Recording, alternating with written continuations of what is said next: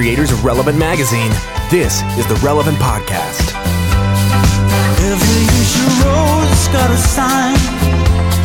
And every boy uses the same line. I pledge allegiance to everything now.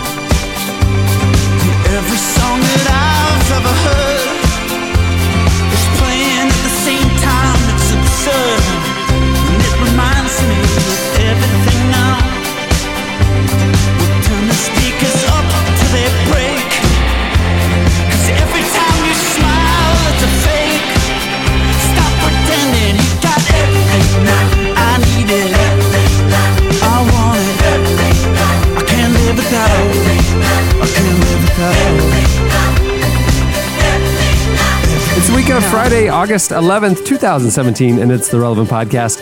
I'm your host, Cameron Strang, and this week's show is brought to you by HelloFresh, the meal kit delivery service that makes cooking more fun so you can focus on the whole experience, not just the final plate.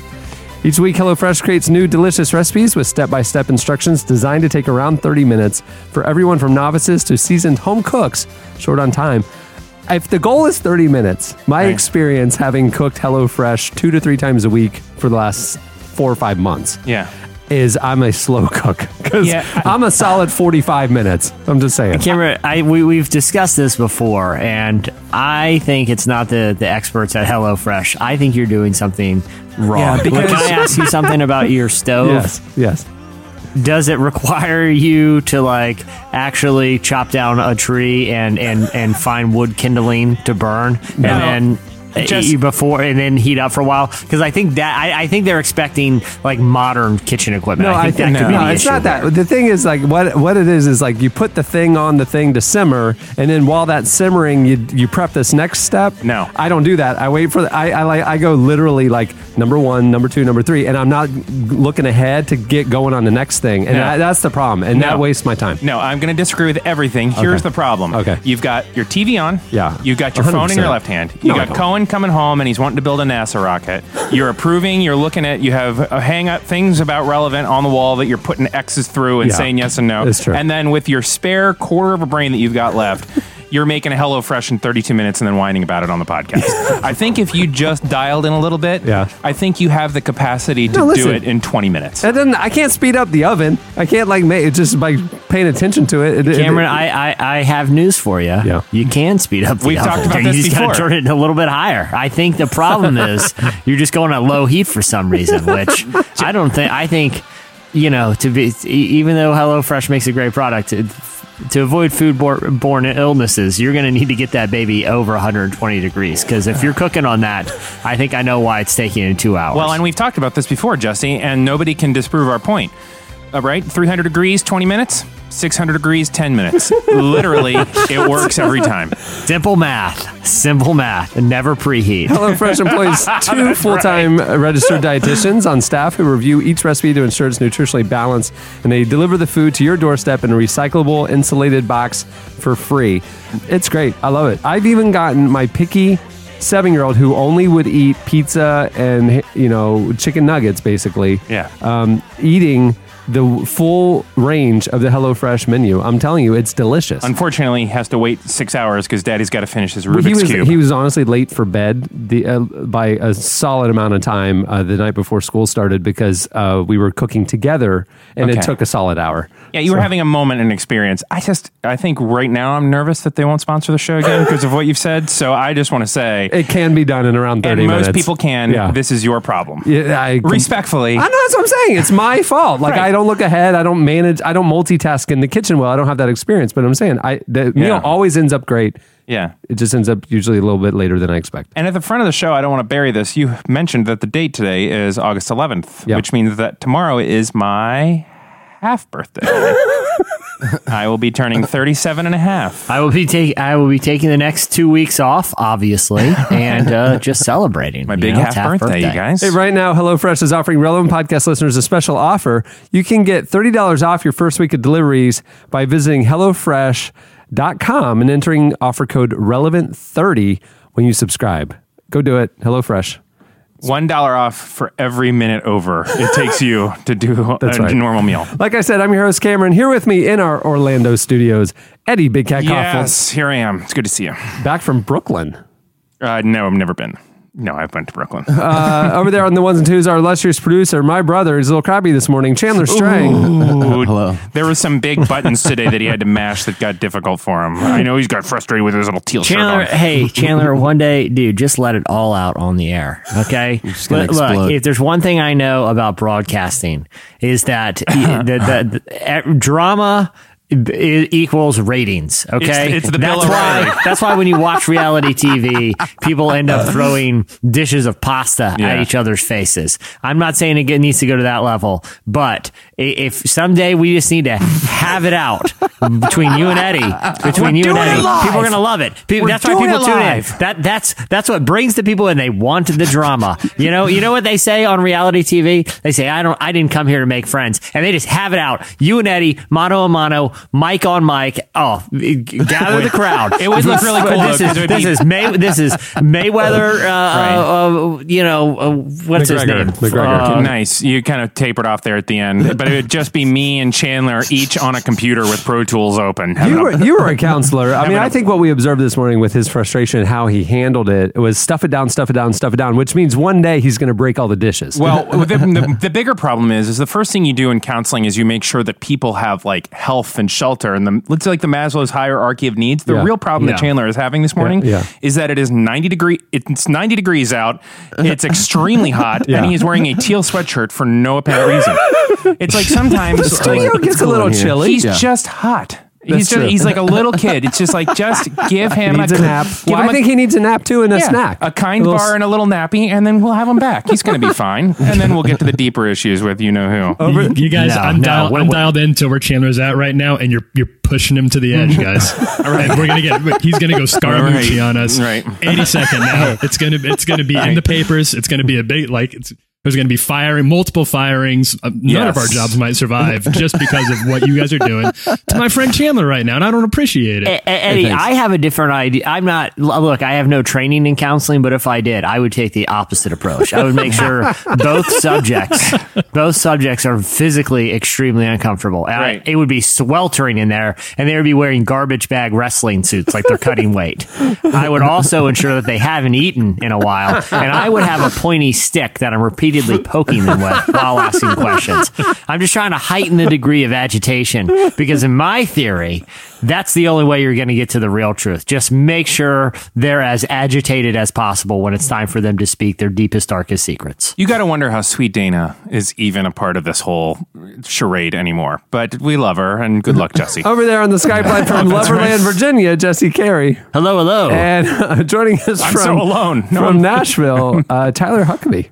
Hey guys, Now, you might be thinking we've been rotating that fourth seat all summer long. Every week it's a different person. Uh, Tyler was on last week. He's on back to back. What in the world? Yeah. It's because uh, Jesse Tyler and I were in Chicago this past getting weekend for married. Lollapalooza. Oh, that's right. that's right. I forgot about Lala. Now Tyler, you know, has a brand, and oh, and, Oh, yeah. and the, apparently he's known for his interest in comic books, Oh, yeah. and and apparently that interest has now defined his wardrobe as well. And Yeah. at Lala, every day he wore different superhero outfits. Yeah. and It's true. all the nerds would come up to him because apparently he was wearing obscure superheroes things, and all the nerds would be like, "Hey man, love the shirt, yeah," and they would like high five him and stuff. I take issue with that because I, I I don't know if you noticed this. Maybe Jesse, maybe you noticed this. I really feel like it was the coolest people at Lollapalooza who kept coming up to me, like the god Yeah. tier, Yeah. upper, the one percent of the of You the know was highest weird? possible fa- models. Uh, uh, celebrities, star actors. Obviously, the bands would point at point it out from the crowds. Uh, and I feel, and I think that there's just a little bit of jealousy coming on from Cameron. And Cameron, I'd be happy to go buy you some obscure superhero shirts if you wanted to join me in this tier of of uh, of style that I found myself in of high fashion. I went into a comic book store for the first time with my son uh, like a month ago. right, because he's a kid. Right. And he found the kids section and stuff. Right. Uh, he was the only Which is kid. the whole store. He was the only kid in the store. It Yeah. was all all of uh, Tyler's peers um, milling around on a Saturday afternoon, and it was an interesting uh, dice like cross section of uh, society that I didn't know frankly existed. It Yeah, I uh, can say this. I witnessed a lot of these fist bumps that Tyler was receiving. It was 100% male and 100% real life versions of the comic book guy on The Simpsons.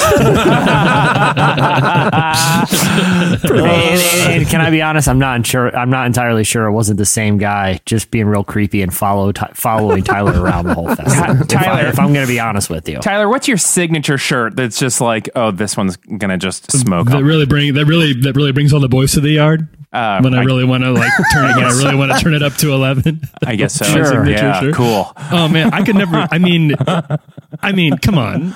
Like Eddie, who's your favorite child? You can't play this sort of game. Chandler. There's no.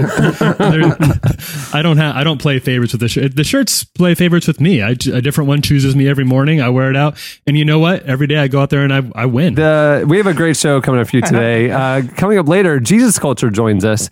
Uh, their album "Love Has a Name." Uh, What is it? Is they're gonna fi- you'll find out later on the show I today. have a guess. Stay Yeah? tuned. What's what's your guess? Just Ronnie. Kevin. Love is a name. It's uh, it's uh, their new album, and they're going to walk us through it coming up later on the show. Also, and then after that, at the other end of the spectrum, we have a screenwriter. Uh, Gary Dauberman is joining us. He is the writer behind this weekend's movie Annabelle Creation and the upcoming movie The Nun, which are part of the or which is part of uh, the Conjuring universe. There's like a ho- there he's a horror movie screenwriter. Yeah. But what's interesting, Yeah. horror, horror. not horror movie. Nice and slow. yeah, no- yeah, horror. Ev- Every time he's I'm not familiar with his early work, so Yeah. you know, could maybe. be, could be. um, anyway, he's coming up later. Uh, what's fascinating? I, I'm not a horror fan. Uh, I'm enunciating Right. very carefully on that one. H.O.. I'm not a horror fan, uh, but uh, these movies are fascinating from a Christian perspective because so many of them are based on true stories that are like are around like Christian figures and and and priests and nuns and, and demon possession and stuff Mm-hmm. and and the and the movies aren't known for gore or anything like that it's like kind of depicting uh, things that actually happened and these Yeah. screenwriters are bringing these kind of true stories to the to the big screen and uh, Gary Dauberman is a fascinating figure so Yeah. Wow. it's coming up later He's also, I mean, he's also like a rising figure in Hollywood. He's the one adapting it, the Stephen King movie, which is already, you know, looking like it's going to be a big blockbuster next He's summer. he's adapting whatever. what? Sorry, Stephen King's It. Stephen King's what? I think this is a joke. I can do this. I can do this bit all day until I get Who's one. on, who's on first? Hi-oh! Who's on first? No, who's on first? we gotta get out. We Okay, gotta, so there's two things I want to cover before we get to in case you missed it. Now, last week on the show, I saw some Twitter feedback of people giving tips to other listeners on Twitter, like, "Hey, by the way." Fast forward 28 minutes in if you want to listen in case you missed it because uh, we did a lot before we got to in case you missed it. This week, I have two things I want to cover before we get to in case you missed it. I'm just giving you a heads up now. First things first, before we get, I want to tell you about Lala. Yeah, yeah. No, I mean, that's coming up. Right, But but before that, I got you something, Eddie. oh my gosh! I hope it's not some nerdy comic book shirt. No, I it's w- nerdier. I uh, You should I- be so on lucky. Twitter last week. Um, I saw a tweet where they were like, you know, a couple weeks ago, your favorite band had had a boat ride, the the DC Talk Dave Cruise. Matthews- oh, yeah. the DC Talk Right, Cruise yeah. happened, and uh, apparently they didn't sell out the merch table. Yeah, they And definitely What? sold That out, doesn't but make not the merch table. So Yeah, they so they were selling leftover cruise paraphernalia, How it's shocking that they and had some. I I got you something. Oh no! I'll put this right next to my album. Oh no! I got you a DC Oh, Talk Captain's no. Truckers hat. What a terrible! Hat. And I got myself thing. a matching one. Oh, so we have we have matching DC Talk uh, Captain's trucker hats. and uh, I This thought is my favorite hat ever. well, this go. is quite We're a support- gift. Supporting the supporting the crew. For those of you that can't see it, and I'm sure that it will be all over our Instagram pretty quickly because this is certainly the nicest thing anyone's ever given me. Um, and I've got a wedding ring on. This is still nicer. Um, it is a black trucker's hat with the uh, Captain's epaulets or something. the epaulets, the Yeah. little scrambled egg things on the brim. yeah, Yeah. yeah. Um, I'm surprised you with, with a rope, a gold rope, and then a gold embroidered DC Talk logo. did. You have to like break the nine dollar threshold in order to get free shipping, and that's why you got two of them. Because I can't imagine. No, I bought one so we could have matching hats. I'm just saying. I'm. I'm. They're probably giving it Yeah, away. hey, hey, hey, Eddie, if you go to Lollapalooza with us next year, you and Cameron are both going to want to wear those hats around together. Oh, I will. I'll, I will. And you might be stalked by the same psycho that was following Tyler around all weekend. My question is, first of all, thank you for the nice You're gift. welcome. That's a great one. You're it welcome. will go nicely next to the. Uh, I have some of the best DC Talk stuff from you. The. Uh, where's the al- album? oh yeah. Do I have the like the gold, not the gold You plated took silver? it? The no, it's platinum? here. I assume Oh, it's yeah, yeah. being yeah uh, the, the displayed. platinum, the double platinum display, the congratulations, uh, Yeah. Jesus Freak double platinum given to Lifeway Christian stores. I bought it at the Goodwill auction. One of the greatest gifts I've ever been given, and I am assuming it'll make its way into the It's a new new building. studio, of course. Like, is a pretty prominent. Abs- Or absolutely. my office. I don't know where it's going to. My office in the new studio. Or I don't know. I received, I received uh, uh, a very kind, one of the coolest gifts I've ever gotten, not just from podcast fans, is from Joshua Hernandez, who wrote me a very nice note that included. It is an autographed deck of signature David Blaine deck of cards. no way. That's actually pretty cool. Yes, absolutely. that's It- it- sick. it is so freaking cool. So, like, yeah, David Blaine when he does his tricks, you guys will notice he has his own signature signature set of cards. He doesn't just use you know the the, the ones you buy at the drugstore. Gotta He's got his own. gotta say they're that- really high quality, you know, and it has a really creepy David Blaine eye on the front. And it was autographed. He's got a story about how he got these autographed for me from David Blaine himself. I sat, I slept with these beside the bed last night. Did you feel a weird presence? I was visited by David Blaine.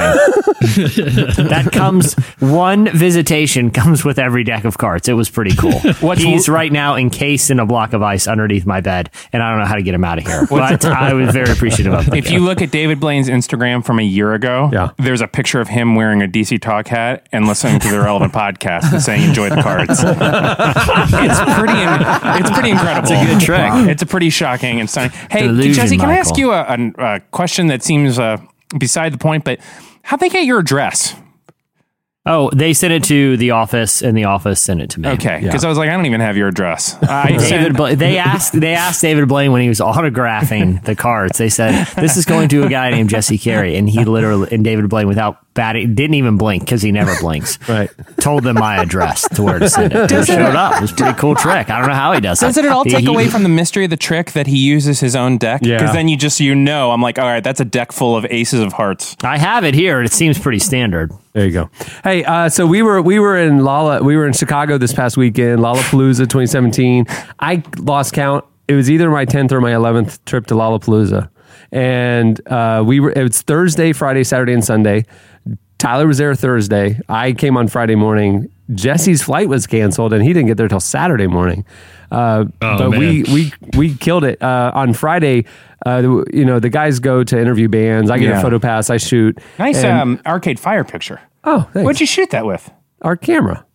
Oh, like a, Canon Mark III with you know L series glass. all of a sudden it's like all of a sudden Andy Barron's not such a big deal. Like Anybody can do it. You just point a camera toward a person and hit the button. You know, I mean, it it's seems like so easy, Andy. Style. No, I, I I actually shot a ton of stuff. I just those are the only ones I posted. I'll I'll I'll post the rest of them. They're really it was really some cool stuff. It was neat. Great. But um, uh, what we do, the reason why we go, number one, is because Lala is a great way. I, it's like I like cheat sheets. I hate going to shows, so it's like in, Yeah. in three days I can see 180 bands. I can see the biggest bands that I love. I can see I can discover new bands and new stuff, and and then we get a ton of interviews and a ton of content. Uh, we typically every year we do a little recap about our experience. I thought it'd be cool to have Tyler back on so we could talk about it today.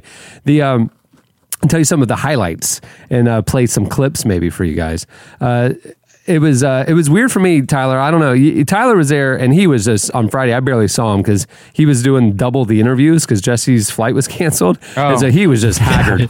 um, but so I was kind of I was kind of milling around on my own, and it was this weirdest. I had this weird experience where I had this like Groundhog Day thing on Friday where it was like Phantogram and the Killers Yeah. and bands that I've literally seen at Lollapalooza more than once. You know, and then the, the the layout's the same, and the signs are the same, and the vendors are the same, and I'm kind of going, man, I've just like been here, done this so many times. It's like this isn't a new fun experience anymore. And I was like, man, that's I don't want to live life like that. So on Saturday and Sunday, I made it a point to only see bands I'd never seen before. Oh, fine. Other than Arcade Yeah. Fire. Yeah, yeah, Um, that's- and, uh, and, and, and, it, and it became an amazing experience. And I I discovered so many new Neat. artists and stuff. So it was That's really fun. great. Guys, what were your, what were uh, your highlights or takeaways from, from the trip? Well, I'll tell you guys first off that Thursday night you, you didn't miss a whole lot on Thursday. Uh, as you probably saw, there was a uh, there was a big rainstorm. I, I was at the, the Lorde's headline set, and then um, three songs in or so, they uh, they had to call, they had to evacuate because there was a big thunderstorm going on, and and that started a long journey of like self discovery and sort of a Mad Max type situation where we were all leaving together and fighting for food and water, and everybody started dressing up in rags of whatever animals they killed along the way, and and that was that was sort of a low probably of Lala. I, I that happened two years ago, but not at night. it Um, Oh, that's happened in like the Oh, yeah, afternoon. right. Yeah. and they they literally because at night it was like they evacuated like toward the end. People were kind of expecting to leave after Lorde anyway and go home, uh, and they just shut it down. We got evacuated like early afternoon two years ago, and then like it reopened afterwards, so you couldn't like leave.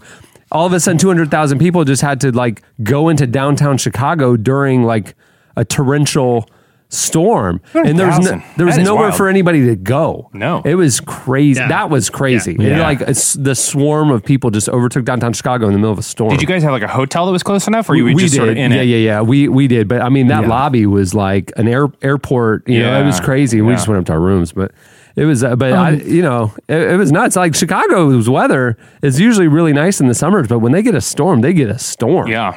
I mean, the rest of the the rest of the weekend was great. It was really nice from there on out. We had really good weather Yeah. for Lollapalooza. So, so, so, to, I mean, I, I think, I think all of us could probably start with what was the best performance, which was Chance's homecoming show, uh, which headline what Saturday? That was Saturday night, right? Saturday night. Here's a clip of of uh, Chance the Rapper at Lollapalooza this past weekend.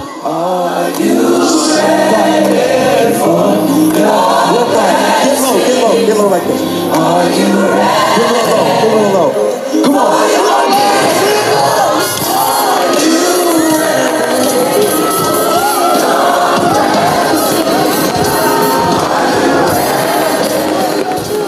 There you go. Now, okay, so it was a great show. Yeah. But I think what was most memorable about Ch- Chance Rapper's hometown show Yes. was not the show. It was. Would you all agree? was it the crowd? Are you saying It it's the, the crowd crowd? experience. to see okay l- let me preface this like because Cameron really wanted because this is this was a big deal. This was Yes. like okay, Chance had this huge year. He won Grammys. He's Yes. you know one of the biggest now one of the biggest names in hip in music in general. And Chicago is his hometown. He went to school like blocks away from Grant Park where Lollapalooza is. This is his homecoming. This is his moment. So I think I, I've tried to get in Cameron's head a little here. He decided he wanted to be up close. Uh, he wanted to to really soak it in, get the experience. So Tyler and I. I wanted to be close as well. Yeah, Tyler and I had just seen Chance in the last, I mean, this year and in an arena. And we Yeah. thought, man, no, no, Yeah. no. We need to go and suck the marrow out of this experience. We need to like, we need to like be close and have a different experience Right. than what we had sitting in our nice arena seats. And Tyler had like a big, he had like a question for him ready, and he was like, Yeah. he wanted to get close enough that Yeah. he could Like like, yellow Be, yeah. yeah. I, I wanted him um, to see my Captain America shirt. I think he would appreciate it. Chance, what was your favorite Arkham part of Arkham Asylum from the Batman series? Something you should know about Lala is every night the headliners they have two headliners going on opposite ends of the park. You know, it's about two miles from each other. That seems hard. Do they? Do but, they but pair? they split the crowd. So they'll do Yeah. like The Cure, and then they'll do like a really cool band, or they'll do like uh-huh. Mumford and Sons and a cool band. Like they'll do like Cure burn. they'll they'll like do an old and a new, and they split the crowd, or they'll do rock and hip hop. You know, they'll like split the crowd. Uh, the XX was the other headliner. Oh. N- not big enough to split the crowd. I feel bad was- for the the- XX. I went over No. there. The crowd was just the couple of the XX parents. so literally all of Lollapalooza was on this one half Yeah. trying to see Chance. And that created a situation that in my 11 years, I've never seen before. Even Radiohead. They de- definitely split the crowd incorrectly for that. That's what I'm like, saying. Not even Oh. close. Not Even, even XX close. is great and it'd be cool to see him, but like comparatively, No. He owns his own. I Even if you're a huge XX fan, you want to see Chance's homecoming show. the only know? way to split him would have been like Arcade Fire or something Right, where you yeah. genu- genuinely like, okay, I don't know. You kind of maybe go to half and half. yeah. but right? but but but what what it, what the situation amounted to was Tyler and I finally made our way to Cameron, and Cameron has figured out the only way to survive because of this at this situation, our lives. It is so tight in there. You you the, the, there, you cannot you you literally cannot move. Like it's hard to breathe. It- It's outside, It's really and you felt like to- the air was restricted. So Cameron begins befriending these like 19, 20 year olds that are surrounding him, who are incorrect. all who are all we're pretty confident on various illicit substances to, to enjoy the, the show. because these Yeah. young people were on these alleged substances, Mm-hmm. they were very talky and friendly. I'm standing there minding my own business. Kevin. They're chatting me up. Yeah. And they're like, you know, wanting to get to know me. What's your name? Do you, where do you go to school?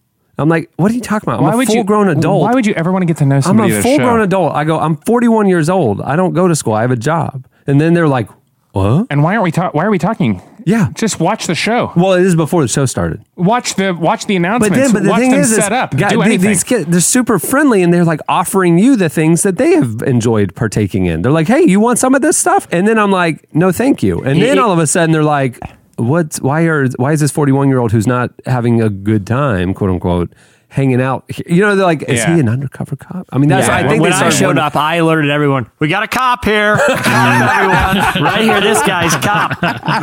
cop. Be cool. Yeah. So, so Tyler and Jesse show up. Pass me another one of those cookies. Okay, so the crowd is like you can't move, but nobody's necessarily touching you when the show starts. Okay. show starts, and all of a sudden, hundred thousand people surge forward. Your body is lifted, and you are moved twenty feet up. Okay. Then later in the show, it happened again. Like it, it- like, Like- it even like separated us. It- like the crowd surge.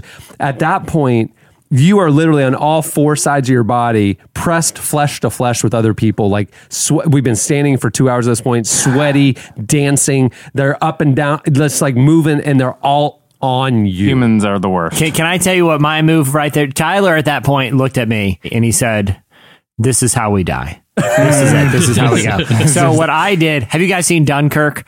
Yeah. It was like Dunkirk at that point. Yeah. uh, you know, it, it- survival. The, the chances were were slim to none. Yeah. I saw a train of girls that had like grabbed each other's shoulders, like shoulder to shoulder, and were going to try to like snake their way out, just like linking arms. And that I was like, I'm jumping on the back of that train of like of of you know of girls, and I'm going to get out of here. And it was like one of those rescue boats on Dunkirk. I had to kick Tyler off of it. I had to use my foot, put it on his chest, and push him back into the crowd.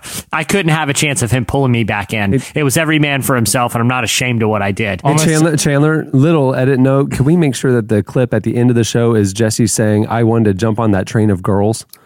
Yeah.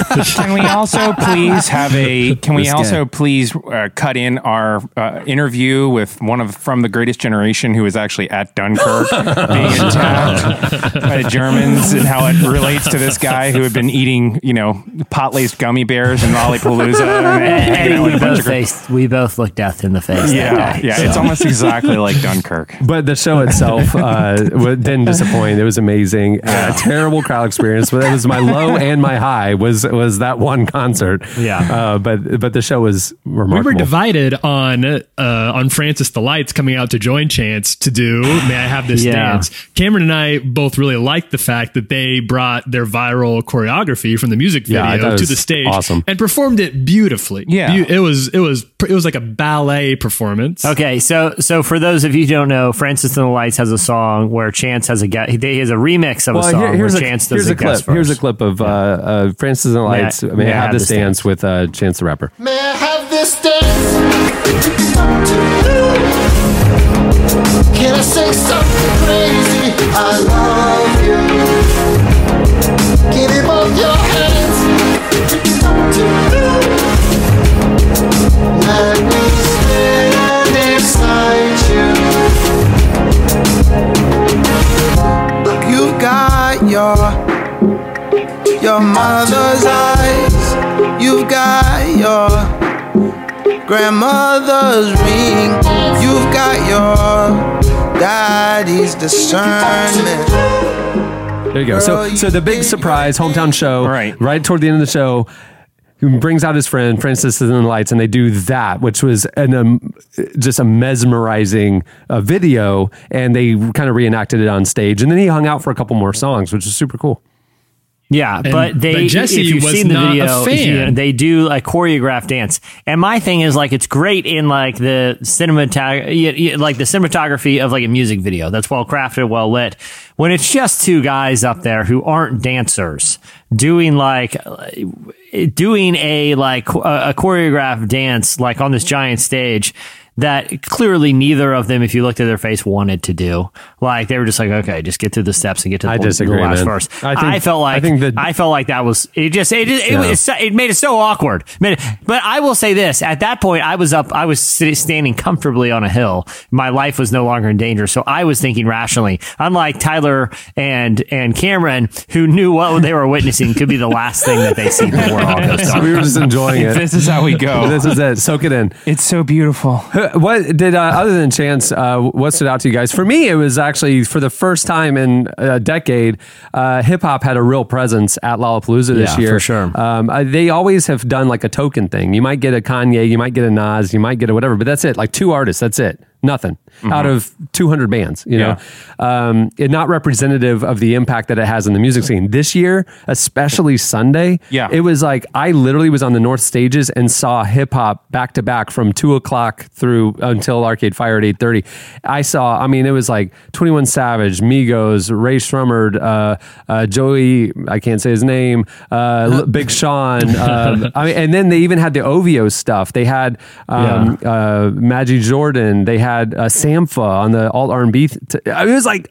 I love this music. It was crazy. So I was in the photo pits. I was shooting these artists. I mean, it was it was nuts. I mean, it was wild. Even Christian rapper NF played at Lollapalooza this year. Yeah. who went Hey, on tour off. with Flory and all that. Had Praise a good him. crowd. He did a great job. Amen. Yeah, it was. It, it, it's cool. it was a big year for hip hop. I also felt like that, you know, for the last couple of years, like EDM has sort of like infiltrated all genres. Not necessarily a bad thing. It's just kind of like a trend. Um, but this year I felt like guitar rock kind of made a little bit of a comeback. I mean, it's always been there, but a lot of the bands, the, a lot of like the real guitar driven bands were bands that have been around. Like I remember like two years ago, I saw like Brand New or a few years ago, it was Bleachers, which is now more like synth pop. But we saw, I felt like a couple of, like I saw Mount Joy, who is sort of like, folky, psychedelic, like jam band style rock. Uh, a cool British band called Blossoms. Actually, uh, here's, here's a clip of the Blossoms. they they were a standout. They were fantastic. Here's the Blossoms.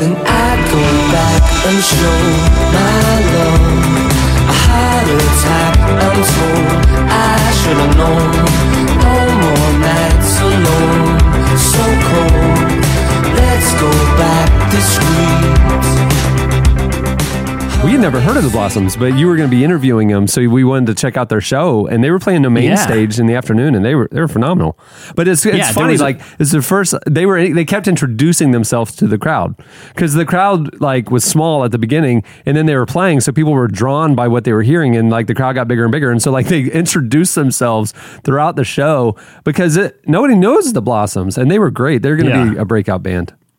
Oh, for sure. But I, I just kind of appre- like I love like that genre of like more like stripped down kind of rock and roll, and it seemed like that had more of a presence this year than I can remember in the last like four years. Um, it, it was a good. And then obviously it, uh, it ended uh, this year with Arcade Fire. Uh, I'll say this.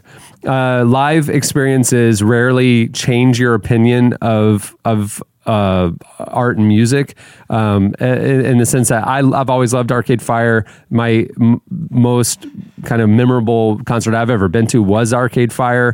Um, they are just untouchable in my mind. And then their new album came out, um, Everything Now and it just didn't connect with me. I just didn't Yeah. really like it, right? And then um, we saw them live, and they played a lot of the new music. Funny. and it changed my opinion of the music. It like it is. I, I the next morning traveling back home. I just listened to it nonstop all day Monday. Yeah. It, I, it's a masterpiece, and you- it's probably one of their best albums. Now, do you think that's because Yeah. it takes you back to like being in the energy in the moment? You're with your friends, and it's like, oh, Well, I think um, I no no no. I think I I experienced the music differently than just hitting play and just sits in the background. I wasn't paying attention to it. Trying to do Like, your you- fresh box, whatever. Right. You're immersed in Right. what the experience of that song. Yeah, I know And so, yeah, I mean, it changes the impact that that song had on you. And so then when you hear it again, you hear it differently. Yeah. But I'm, I, Yeah. I, I, am like entranced with the new album and I didn't like it at all when I first heard it. And, and it is that, that performance Mm-hmm. I find that they it. do that a lot. Like it's just like you put on Apple Music, you're like, oh, this is new, and then you're driving to work and, And thinking of stuff. it. But it's like to really listen to, Yeah. like put on headphones or something and focus. It's dripping with Christian la- content. Oh, yeah. And, Yeah. I mean, dripping with it, and like, and the trajectory that it takes you on from a narrative, and like even how the music flows, and it's like incredibly deep and also danceable. It's just this weird thing that you Mm-hmm. Yeah. have. It's art. You have Yeah. to consider it, Yeah. and the live performance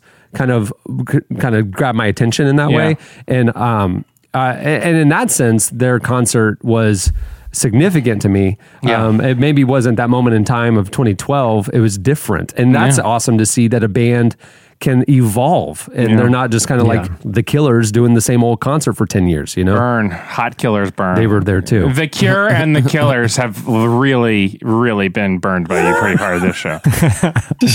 They're never going to recover from that. Um, th- but it is interesting because everything now, the new uh, Arcade Fire album, you know, has like these um, yeah, kind of like disco in- uh, influences, you know, Yeah. and which I feel like was a genre that was built to be experienced live, not recorded. Yeah. And so that the fact that hearing the music as it was intended can change your opinion of it. So that's all the, the more reason to go try to catch them out on the road this year. Here's a clip of Arcade Fire headlining the final night of Lollapalooza.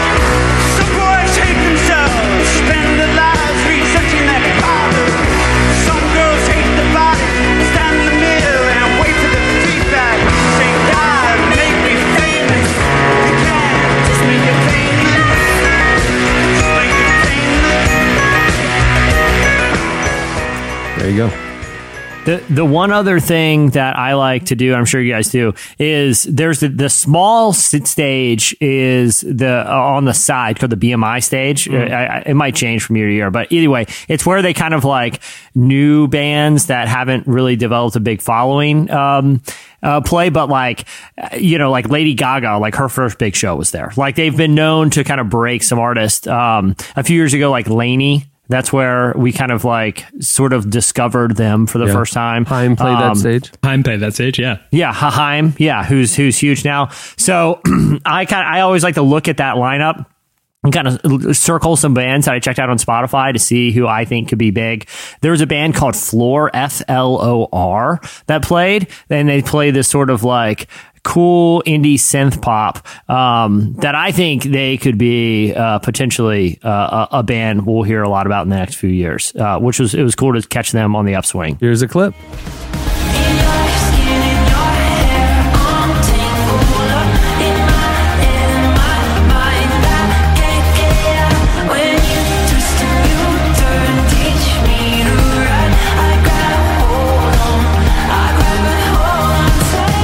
There you go, Flor. Uh, Tyler, did you experience or ex- kind of discover anybody like that? Um, I think my biggest discovery, uh, I, I like you guys. I was really into to Blossoms. I th- I think they're gonna, I, I think they're gonna slash hope they do really well because I'm I'm excited whenever anybody's f- able to spy, find a uh, kind of a fresh spin on guitar rock that doesn't feel like they're just retreading stuff. That, you know, that doesn't feel like nostalgic throwback, but feels like a way to bring rock forward into the 2017. And I feel like they're doing that really well.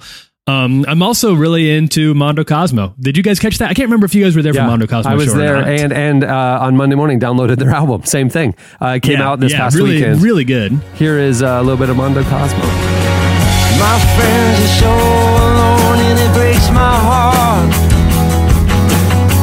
My friends don't understand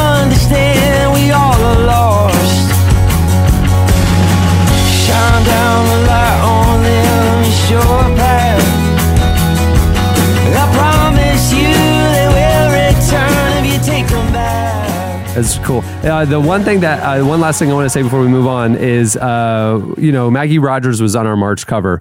Uh, we saw her at South by Southwest doing a showcase in March, Yes. and uh, I was there that afternoon. I think Tyler or Jesse, you were there, and um, she. It was a Universal showcase. There was several artists back to back, Japanese House, and some others, and um, and Maggie comes out, and she had a five song set. She was headlining this little showcase, so five songs, and she only had a four song EP and you could tell she hadn't really performed at all because she was out of breath by song three and she did a great job and, Yeah. and the songs are great but she was clearly terrified you know what i mean Yeah. to see her at lollapalooza play Mm-hmm. a main stage and have an hour long set only six months later It just it was unbelievable. That's awesome. She crushed it, and she's been playing international festivals. She's been touring the world, and um, to see her evolution as a Yeah. performer, That's cool. Lets me know for sure she's got the chops, and she's going to make it. Her next album, her you know, she's going to continue Yeah. to ascend, and I think we'll look back at kind of us grabbing Maggie early and say, yeah, that she's she's one of the. The real ones who makes a career out of this thing and becomes massive. Yeah. uh, she owned the main stage at Lollapalooza. It was cool. That's awesome. Yeah. Here is DC Talk. Here's here's Maggie Rogers at Lollapalooza this year. There you go.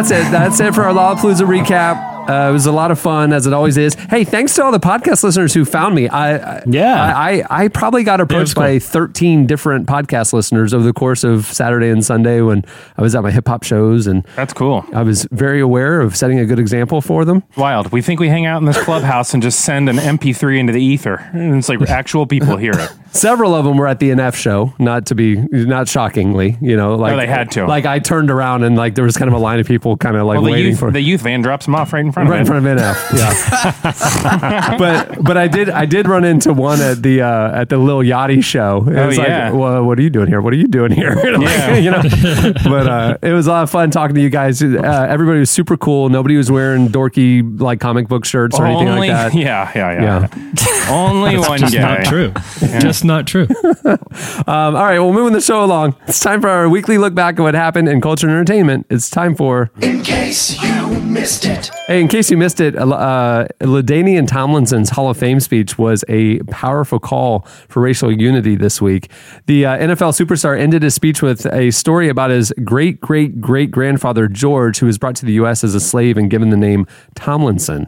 Uh, he said, The family legacy that began in such a cruel way has given birth to generations of successful, caring Tomlinsons. I firmly believe that God chose me to bring two races together under one last name, Tomlinson. He went on to encourage his fans to seek unity and healing for everyone and make America welcoming to people around the world. Here is uh, a, a clip of his speech. America is the land of opportunity. Let's not slam the door on those who may look or sound different from us. Rather, let's open it wide for those who believe in themselves that anything is possible and are willing to compete and take whatever risk necessary to work hard to succeed. I'm being inducted into the Hall of Fame because my athletic ability created an opportunity for me to excel in the sport I love. When we open the door for others to compete, we fulfill the promise of one nation under God with liberty and justice for all. Come on. Man, I watched that whole speech. Chills. Then that, no, no joke. Like he- L, one, LT Mo- was like the coolest football player. Yeah, and most league. most of the speeches are like, "I'd like to thank my coach uh, and my family," and, and he gets up and starts preaching. Oh man, and and the fact that it's LT, who's on the field, who's known for like an on the field demeanor that's cool, like cool as a cucumber, never talks trash, just like a real mellow dude. For him to get up there and give this passionate speech about unity and and you know racial reconciliation and you know what we, alluding to like the immigration crisis and refugees, it was a it was a powerful moment. He brought you know everyone at the uh, Football Hall of Fame to their to their feet. It was it was if you haven't seen seen the whole thing, you go online. You go to relevantmagazine.com and watch it. Yeah, uh, in case you missed it, oh boy. Remember a couple weeks ago, I brought the, the hard hitting news that PureFlix, the studio Came out swinging. PureFlix came out with, uh, or announced that they're going to be doing a Christian soap opera. They're Yeah. still at it, folks. Uh, PureFlix has now made the first Christian sitcom. Um, so this is the team behind God's Not Dead, uh, The Case Yeah, for Christ, of and of course the Christian soap opera Hilton Head Island. Uh, well, they've released several clips from their new sitcom. Here's the name. Hitting the Breaks. According to the trailer, it's about a former race car driver who moves his family to Colorado God. and will apparently feature appearances by Carrot Top, Rob Schneider, and yes, Tim Tebow. uh, the entire season just dropped on the PureFlix website. Go, Oh, I watched check it out. all of the clips. I'm tempted. I, this is real talk, What? man. I am tempted to subscribe to PureFlix to binge this whole thing, man. I'm sure they're gonna give you a oh, season pass so that we can. I've write already about got it. like interview. Yeah, I've already been contacted by PureFlix, but you know, I kind of want to observe it not as like a journalist, not as someone in the media. I want to observe it just as a human being because that's how this should be watched and seen. Every sentence that you said in describing it, from the from PureFlix all the way down to Tim Tebow, my my already just bottomed out interest plummeted just a little bit deeper, burrowed beneath the sun. Like you kept thinking, I couldn't, I could not hate this more, and then Can I say that the outlier, to a degree, we can all we can all agree is Rob Schneider. What's he doing in this? Rob Schneider, you know they didn't pay him more than two hundred fifty dollars. I oh, mean, but hey, he'll say yes to anything if there's a check involved. That's what I. We- concluded. you, you're painting Rob Schneider like Carl Weathers in Arrested Development, where he's going to the craft services table and filling his pocket to go make a stew when he gets home. like, Hey, in case you missed it, the Clooney's are set to send 3,000 Syrian refugees to school. Uh, the Clooney Foundation for Justice is going to partner with UNICEF to donate two and a quarter million dollars to public schools in Lebanon. That'll cover the cost of educating uh, around 3,000 refugee children, including textbooks, registration fees, and teacher salaries. Uh, school space in Lebanon is incredibly limited, which I've seen firsthand. I've been there and visited some of the schools. A lot of the refugee children, the one of the big uh, crises that's happening, uh, have been there. You know, they've been uh, refugees in Lebanon from Syria for upwards of five years. Well, this is the formative elementary years. They're, they're largely uneducated because. Lebanese schools are overcrowded, maxed out. They couldn't take the refugee children in. Yeah. And so, you know, Muslim, uh, some mosques, schools are bringing some of the children in and some, some other religious institutions, but largely there's a generation of Syrian children that are going uneducated. So this is a huge crisis and it's amazing to see them uh, supporting this. So, uh, since school space in Lebanon is so limited, they usually operate on a two shift system. One set of students, like Lebanese natives, attend in the morning, and then another set, the refugees, go in the afternoon. Pretty clever. The Clooney's donation will allow seven schools to stay open for a second shift, meaning thousands of refugees will be able to attend schools that wouldn't otherwise be able to stay open for the second shift. In a statement, Amal and George said, quote, thousands of young Syrian refugees are at risk, the risk of never being a productive part of society. Formal education can help change that. That's our goal with this initiative.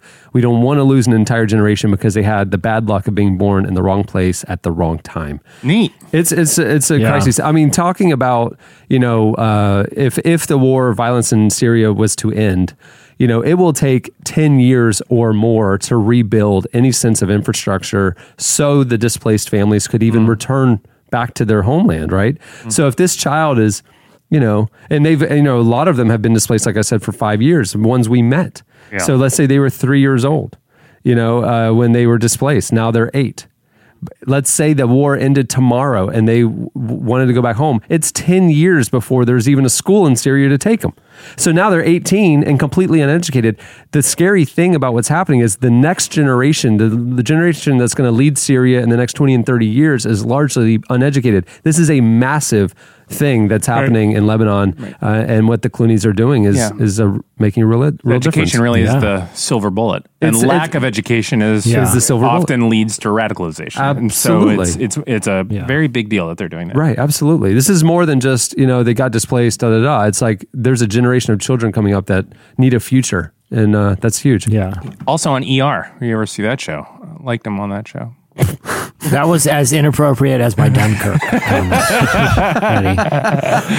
Probably Give me more. a- he you did- can do the apology He did a tomorrow. short, not did me. a short stint on "Give Me a Break" too. One of my favorite shows from the eighties. He did. He was a, he, he was he he, No, he was on. He was destroyed on the Batman franchise. He was on so. uh, the one with all the the girls. What was that? Oh yes, no, you're right. It wasn't "Give Me a Break." It It, wasn't was Me a uh, Break. "Facts of Life." Facts of Life. You're right. You're right. I was With totally. Tootie. I was totally wrong. George and Tootie. and Mrs. Garrett, I believe yeah, her name Mrs. was. Garrett. She was awesome. Jo Blair. Jo was the biker chick. There's She was a no little way. rough. There's no way on earth Blair doesn't show up on this. Uh, pure, Lisa Whelchel? This this pure flick show. Yeah, there's. Can I she has can to. I give one piece of George Clooney uh, trivia that I've gone? You guys know me. I like to go down weird pop culture wormholes sometimes. We do. and I I had found out that George Clooney is like heavy into basketball. Like his old house, like in in in, in like Hollywood, had a full court outside where he would regularly conduct basketball games.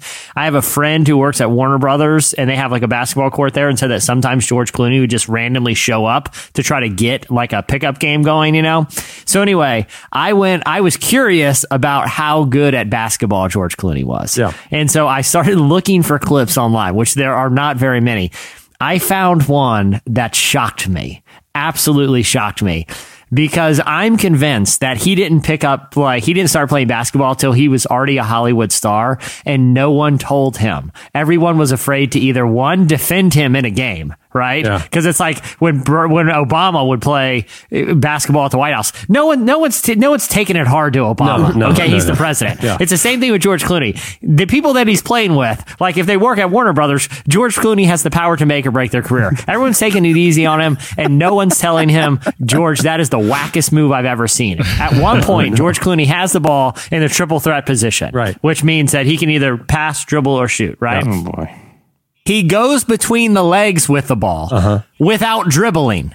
Okay, he oh, just literally Oh, no. stands there and and puts the leg puts the ball between his legs, just just standing there, Oh, as if that's a move, and then jacks up a shot. Oh, I've no. never seen anyone. literally, that's a basketball move. I've never seen anyone do because there is no way that it's effective. It's completely counterproductive. It's like if you don't have the skill to dribble between your legs, you're. It's like what a child would do. I was dumbfounded that he pulled it off in a game, and a little impressed And you at can the same time. you can find that same you can find that same clip using Jesse's search term George Clooney basketball skins. And uh, he wants to jump on that train. Uh, It's a deep rabbit hole, you, guys. you know what George Clooney can do though? Anything. Save the life of thousands of Syrian children. Yeah, he So- makes up for that totally whack. Love has a, love has a name. Yeah. Hey, in case you missed it, One Republic and Toni Cornell performed Hallelujah on GMA this week. Oh, cool. Never in heard that song. Let's hear it again. Chester Bennington. Another inappropriate thing. Why don't you just listen, Eddie? Because you're going to feel pr- like a big time jerk. I mean, I'm sorry that the I, I don't want I, I don't mean to make it light a Chester guy, but this song we got to find a new song. Well, Lin- Chester so, guy? So listen, That has Lin- name, Linkin Park Eddie. was scheduled to perform on Good Morning America Right. as part of its summer concert series this week. Tragic. But, but tragically, the band's frontman Chester Bennington recently died um, uh, by committing suicide. So the show instead featured a special moment. One Republic performed Leonard Cohen's classic Yes. in tribute to the late singer. All of that is beautiful. Yeah. But but wait, Eddie, just wait, just wait till the next. so sentence, so so Chester Bennington Yes. sang the song at the recent funeral of Soundgarden frontman Chris Cornell, who also committed suicide. Yeah. So that's why they performed it. You might have to get rid of that part then if I was that awful. Well, I that's why I was saying, Eddie, please I wait. think that could be a Please thing. wait, Eddie. Just, just give it one second. and, um, and making the performance even more meaningful was the addition of Chris's teenage daughter Toni on Oh vocals. gosh, Oh my Here's, gosh. I was wrong. here's a clip. Faith was strong, but you needed proof. You saw her bathing on the roof. Her beauty in the moonlight overthrew you. She tied you to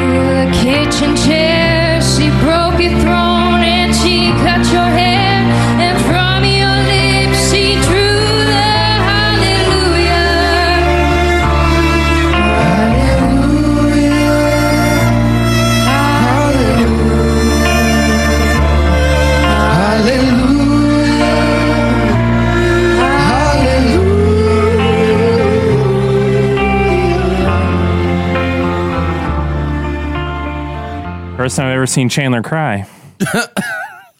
Couldn't She, she, He's she's a really good vocalist. He's just really hot in that sweatshirt. That's all. I'd like voice. to. I'd like to. I'd like to just go ahead and do corrections and apologies now. I think it's very sad that he died, and I think Yeah. it was a very sweet tribute.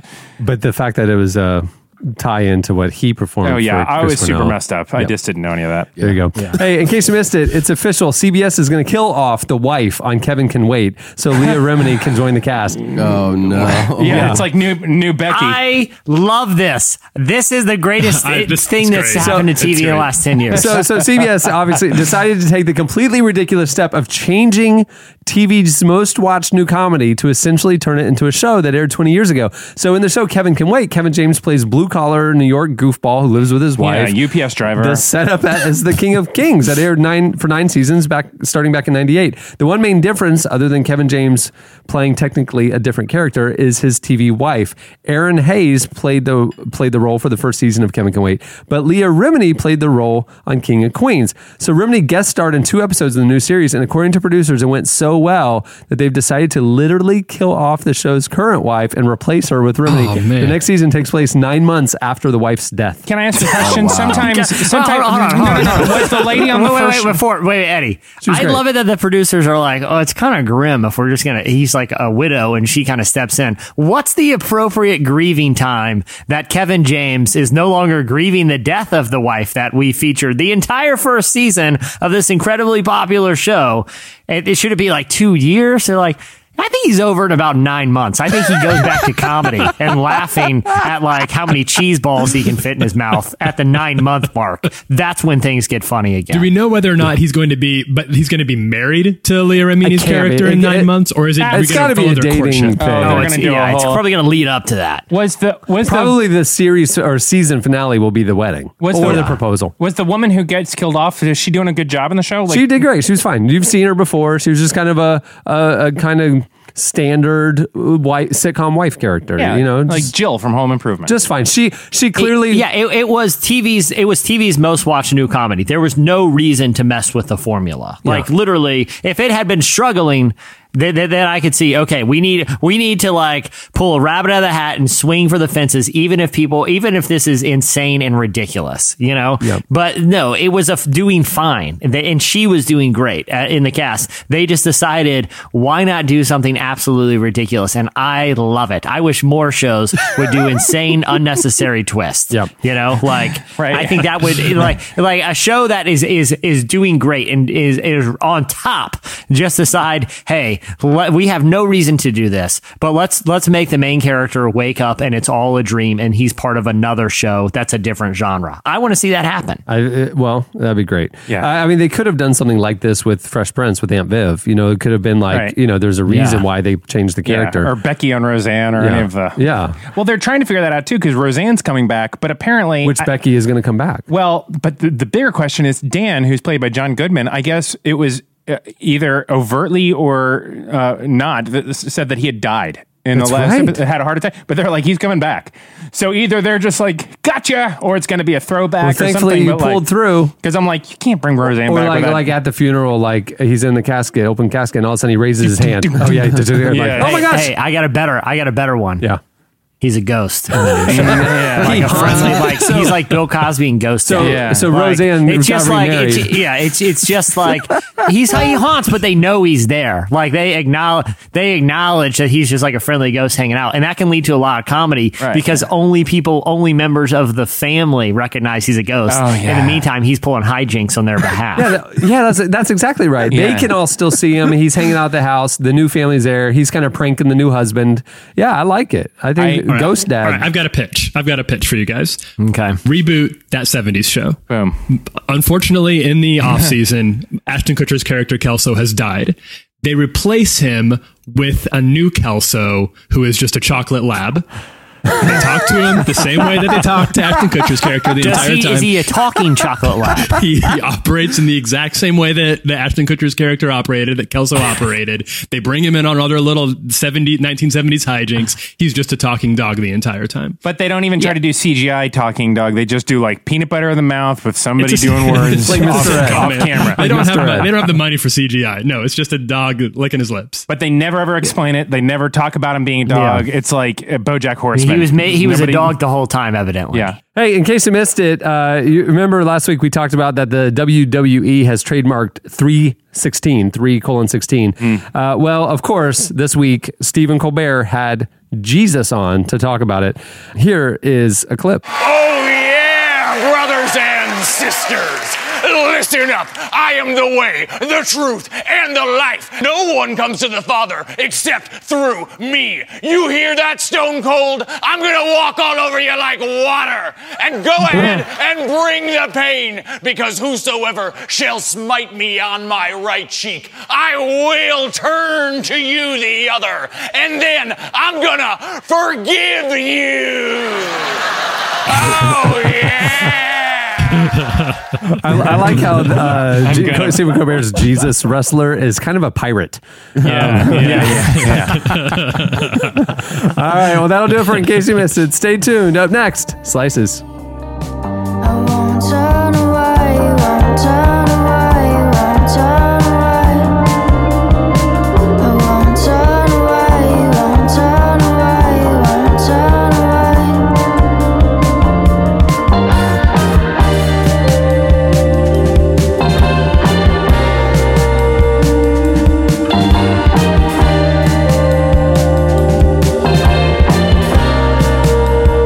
Listening to No Vacation. The song is Yam Yam. At the beginning of the podcast, you heard Arcade Fire with their title track to their new album, Everything Now. Okay, it's time for Slices. What do you have, Jesse? All right. Well, I'm really interested to hear your guys' take on this um, because uh, I know Eddie, you have pretty strong uh, opinions about the the Olympic Games, which uh, it was recently announced some new cities, including Los Ooh, Angeles, yes, I'll be there. are going to host uh, the Summer Games. So one of the other cities in 2024 that is going to be hosting uh, the Olympic Games is Paris. Now, the uh, IOC, the International Olympic Committee, is considering something that the people in Paris, a new sport. I saw that this. Paris wants to introduce into the Olympic Games. They they want to for the 2024 games, so not that far down the road. They want to introduce esports to the competition. So countries would have Hmm. teams of, of gamers, like people who play video games, uh, be represented among the athletes, and Like- they would take part in some sort of Olympic video game tournament and be awarded uh, uh, medals based on on the winning team. Now, uh, I'm guessing that the I'm guessing that the team uniforms will be probably just collections of Tyler Huckabee comic book T-shirts. Burn, Yeah. nerd. I've already been recruited. I've turned it down. I'm too busy right now.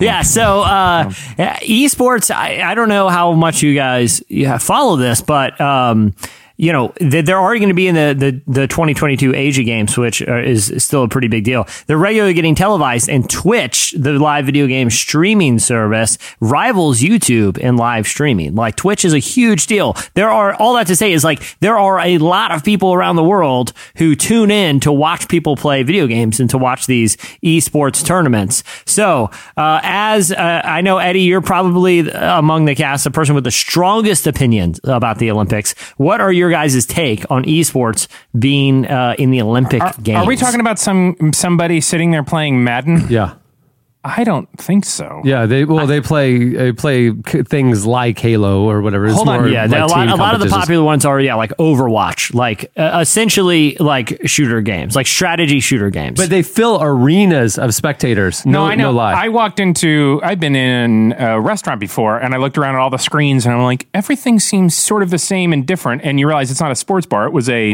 E- esports bar. So there's like football everywhere, but it's all like kids playing home. Jesse, I run it through the filter that you talked about uh, like a month. What do you remember? Your like, what is competition filter? Yeah. What, Yes, What, What it is a was- sport? what is a sport? So What can is you- what is the sport? thrill filter? I forget all the So, so of it. in my opinion, it meets two of the standards. It has to meet all three to be a sport. Yeah. So it has to have an objective outcome. yes. Yeah, not subjective. It- so you're not just like the Okay. ribbon twirler is Right. just you know it's just judged. That's subjective, right? Burn. Yeah. The Cure. It, it, The Cure. It has Killers. to. Uh, it has to be some manner of competition, obviously. Yeah. And it has to involve some athletic skill.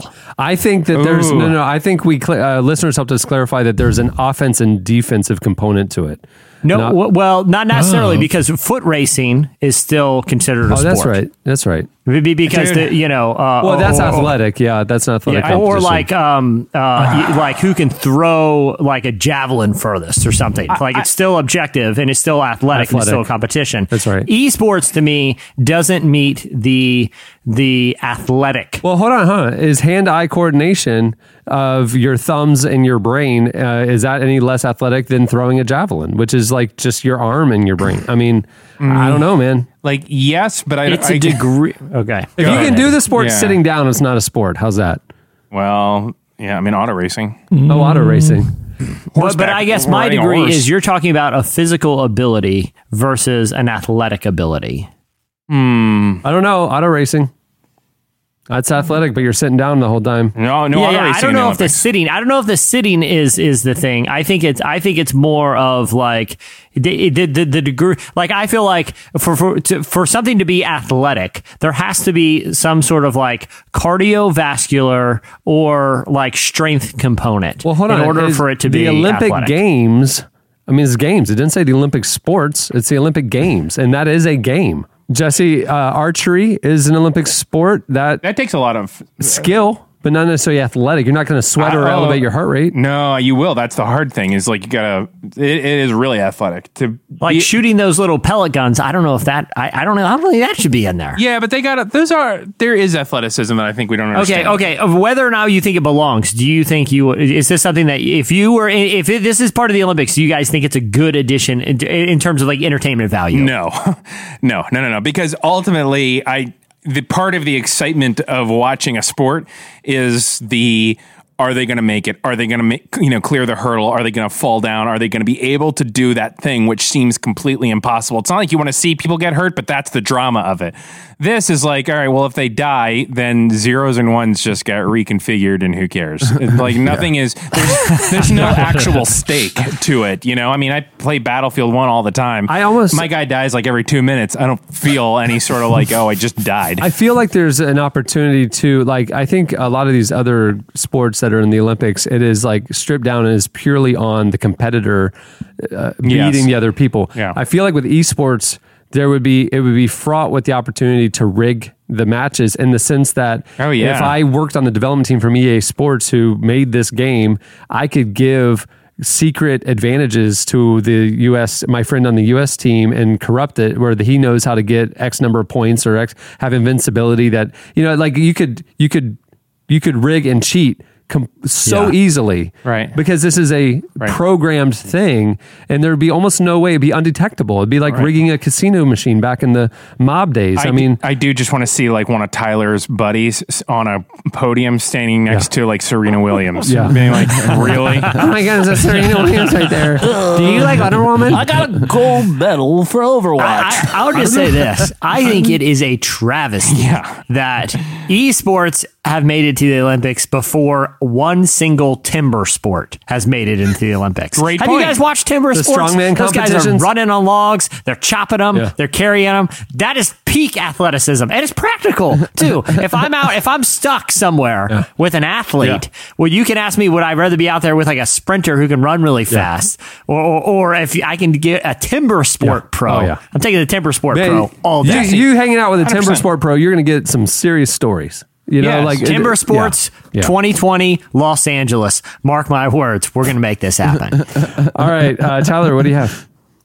Okay, so how do you guys? Feel? I'm I'm bringing a love story as a slice today. Hmm. Uh, a love story from a different t- from a different generation, I think, than than uh, we're familiar with. This is just going to be kind of a peek behind the curtain at how uh, that how generation Y or Z or whatever we're on now is is doing is doing romance.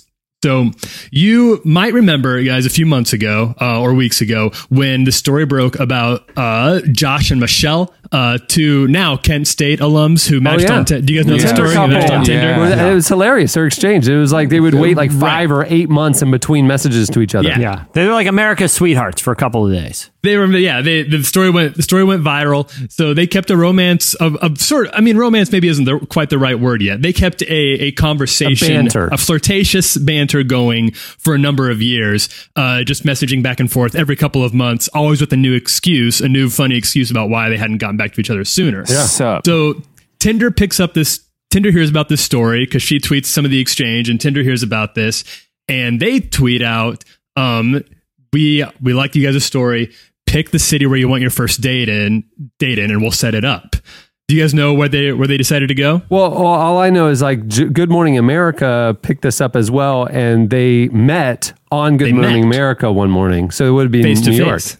yeah. So they so they met in New York uh, briefly, just for the GMA show, and then Tinder sent them to the destination they had chosen out in Maui, where they spent the weekend. Uh, they've been documenting the into their dates on. Uh, they've been documenting their date on Maui. It sounds seems like they're having a good time from the from the photograph. This is not a visual slice, but I'm looking at pictures of it. They're two young and they're going on bike rides and they're sitting in some sort of pool, which looks like with some fancy beverages. It looks like, and things are going pretty well. Now, the question I have for you guys after this, so you have, so you've become now the sort of viral thing. You've talked on GMA, and now you spent a weekend in Maui together. Where do you think they're at when they get asked about date number two? I bet they haven't spoken to each other and are going to continue the pattern. That's kind of like the the Bachelor sort of thing, where they don't talk for nine months after they So- film it or something. Yeah. They're getting married, aren't they, Tyler? the quote is from Michelle, who is a, a born star. Send she knows how to handle the media. Right. The White House should get in touch with her because she because she knows how to spin this. We're heading back soon, and we don't have any concrete plans yet, but I'm sure our paths will cross once we get there. Not so, not a great sign. And uh, and Josh, Josh is is a little is Yeah. uh, he Josh seems was a like, more "Yeah, optimistic. I'm, you know, I can't wait for Jo- date number yeah, two." Josh is like, I think I found the one. he just got friend zoned. Yeah, it's like an edited Facebook post, and you look at the early version, and it's like, I love her, and now it's just like, we're figuring it out. Oh no. Oh, His quote Josh. is, "She's so much fun. I know when we get back home, we're gonna want to meet up again." no, is that I think really? they're on two different pages. Oh, Josh. It's so unfortunate. I think they're on two He, different and then pages. he's like, "Why? guys. What'd she tell you?" Yeah. and even the photo, I wish you guys could see it. Uh, he has this big smile on her face, and she definitely has sort of a "we'll see" look to her. Oh, yeah. I, I think.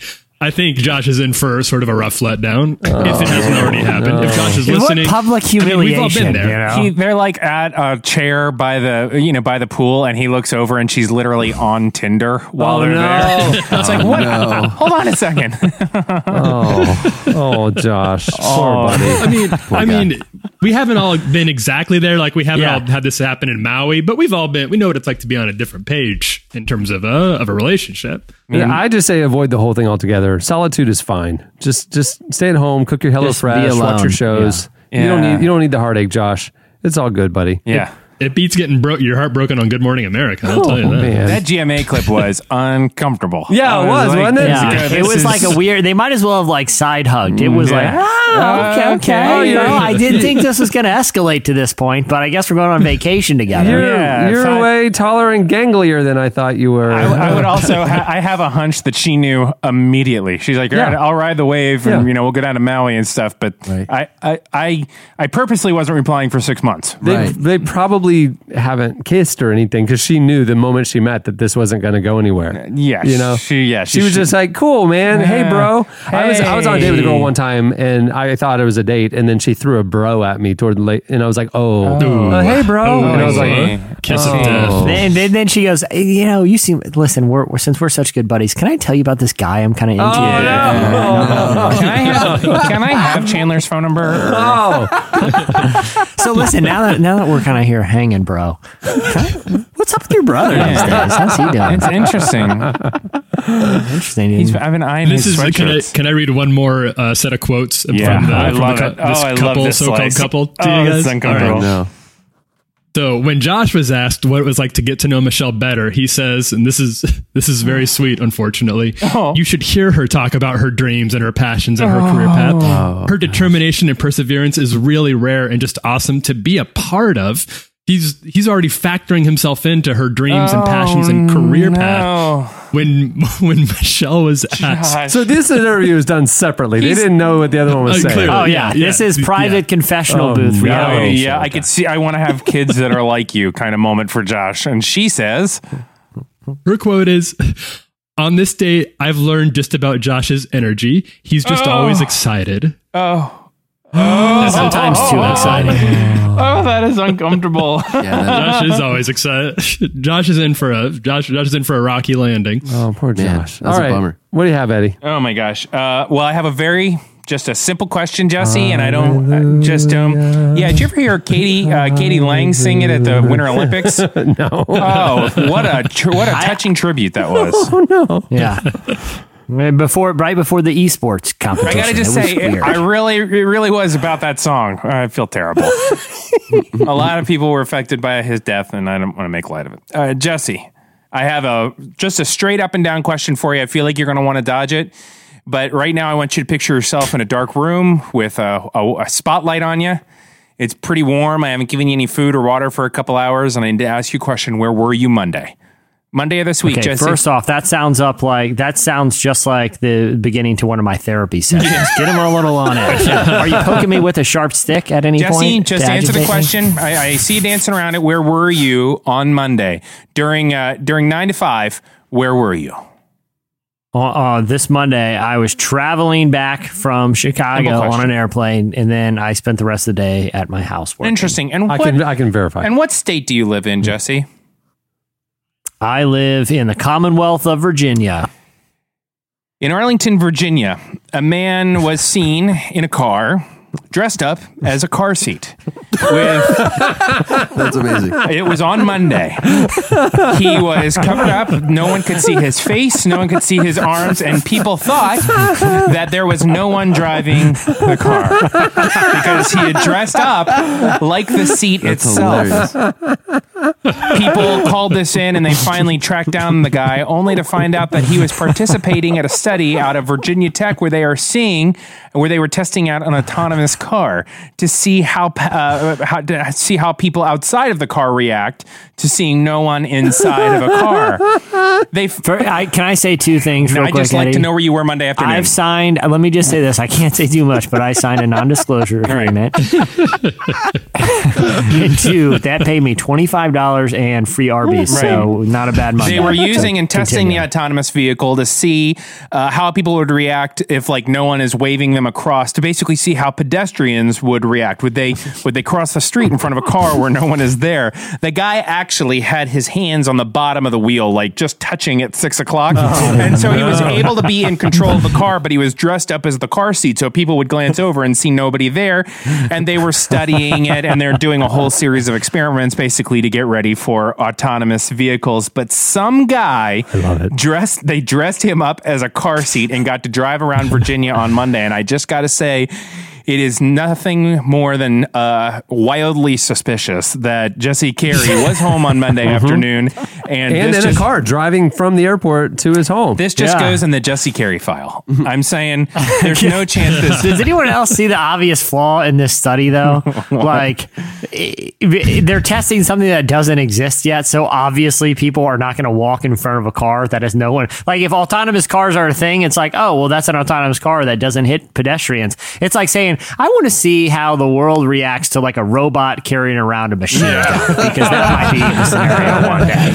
Well, let me let me let me dress up this Virginia Tech student, send him out in the hot road. It's like, yeah, I can test a lot of things that don't exist, and people are probably gonna be a little freaked out by it. This uh, this study actually showed, and it confirmed an earlier study that people are remarkably comfortable with it. So if they see, they'll just walk right in front of this thing. They, you know, and cross the street. They have no idea that it's not just going to jump on the gas and play plow them over, right? All of a sudden, But but that makes me wonder about the how good the costume was because if people aren't afraid of a car just drifting through an intersection with no one driving, that makes me think that like his the the head hole or the eyes hole were way too big, and they're like, why is that guy dressed up? I like mean, a it car just seat? looked like a dude with a trash bag on his head. I mean, it's like when your dad dressed up as Santa and you had to act as a kid. You're like, oh, hey Santa, my dad. hey Well, Dad. it's like we've talked about this before, but it's like on Scooby Doo cartoons where they cut out the eye holes in a painting and act like Yeah. the people in the house don't notice you standing behind the Yeah. painting. Like it's like clear, like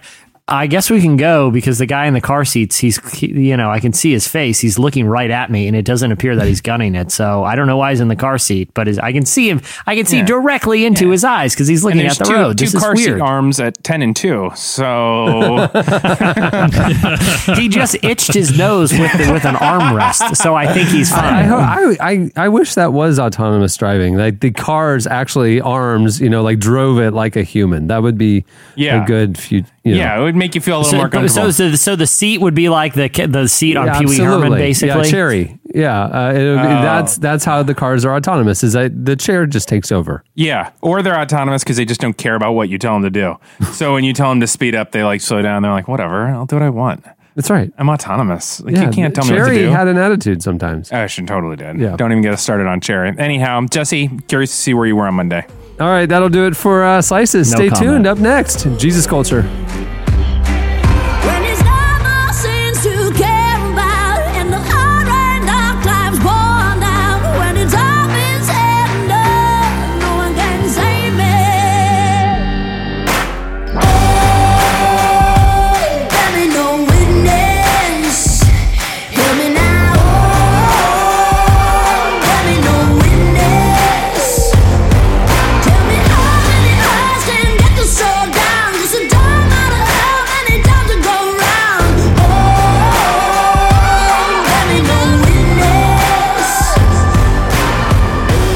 Listening to LP. The song is No Witness. This week's feature interview is brought to you by Squarespace.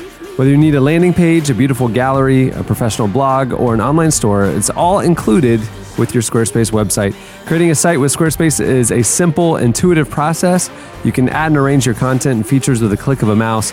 And uh, Squarespace makes adding a domain to your site simple. If you sign up for a year, you'll receive a custom domain for free.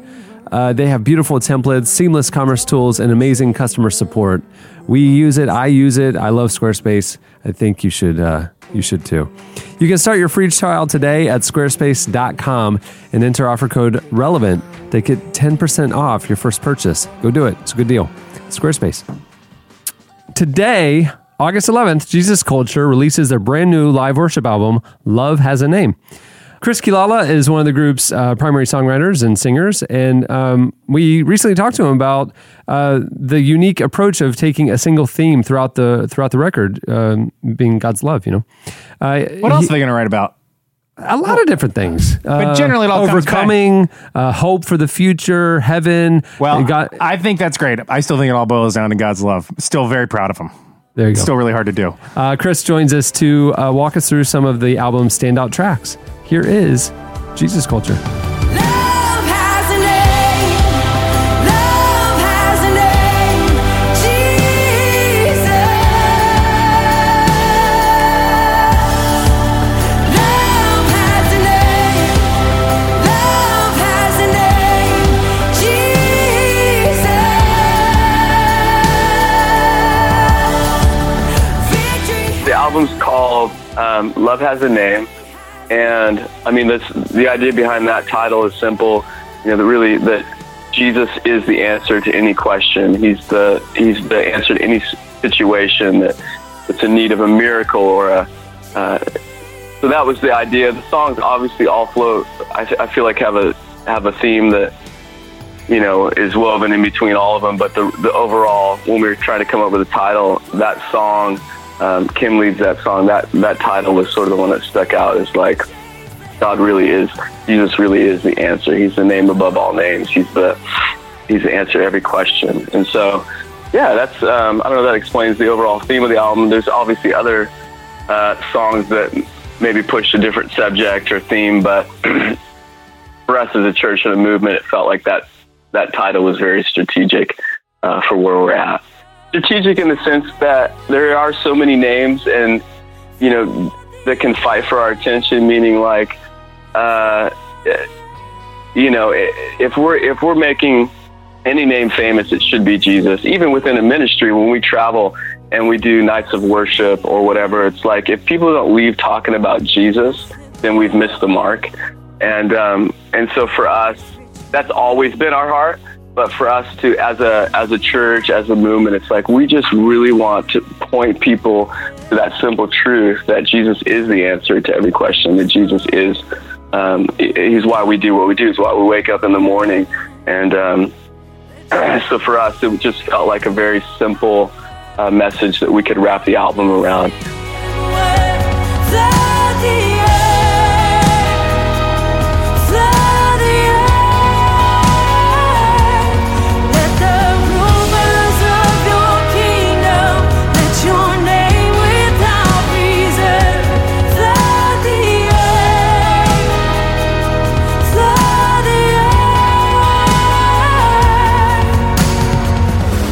There is a song that I felt like we wrote specifically. Not, I wouldn't say it was it was a it was a politically motivated song, but it was definitely a where what is the church doing to model unity and what it looks like to to be one.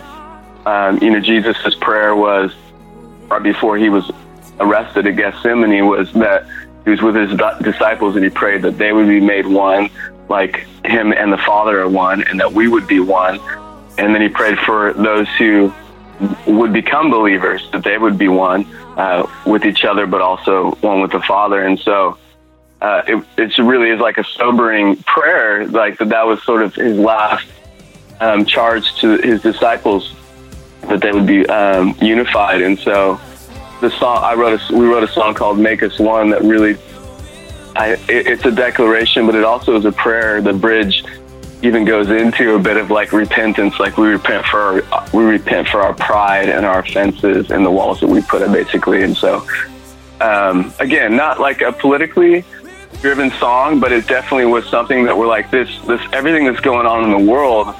The church needs to be a, the model of what it looks like to love each other and what it looks like to to walk in unity.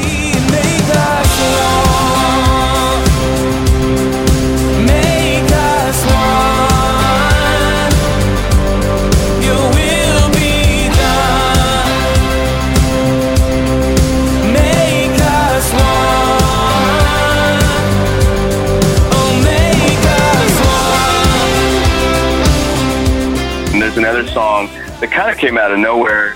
Typically, when we're working on an album, we have some people from out of town come in and, and write with our all of our artists, and so there's a bunch of writing going on in different parts of Sacramento during the during these weeks of of um, getting an album together. But my friend Josh Silverberg, who I've written a lot of songs with, I was talking to him. I was like, we always ask God for, which is good. We always ask God specifically to show up in certain ways, be it a song like "Let It Rain" or you know, "Consuming Fire," or and obviously those have you know meanings beyond the the natural word. But I was like, what if at the end of the day we just said, you know, God, really, we just want you to show up however you want. And so we wrote this song called However You Want. And it's basically just that simple. Like, no matter what it looks like, God, we just want you to come.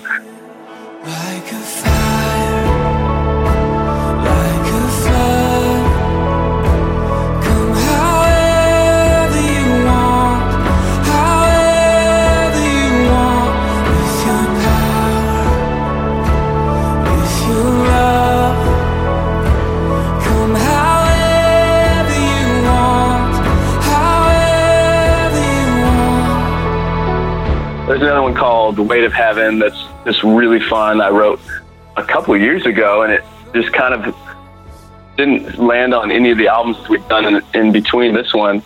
And uh, but I tweaked tweaked a bridge and um, showed it to our producer as we were. We had already picked all the songs. I guys like, remember, remember this chorus? And they're like, what is this song? I was like, I've shown it to you so many times, and no one's no one's been excited about it. But for some reason, in that in that moment, everybody got super pumped on it.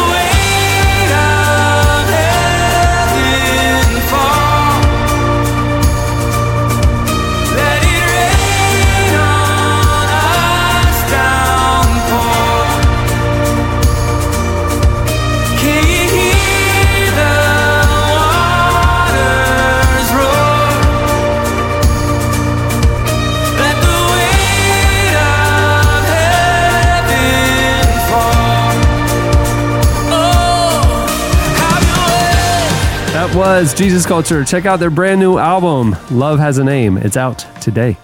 Feel as lonely as I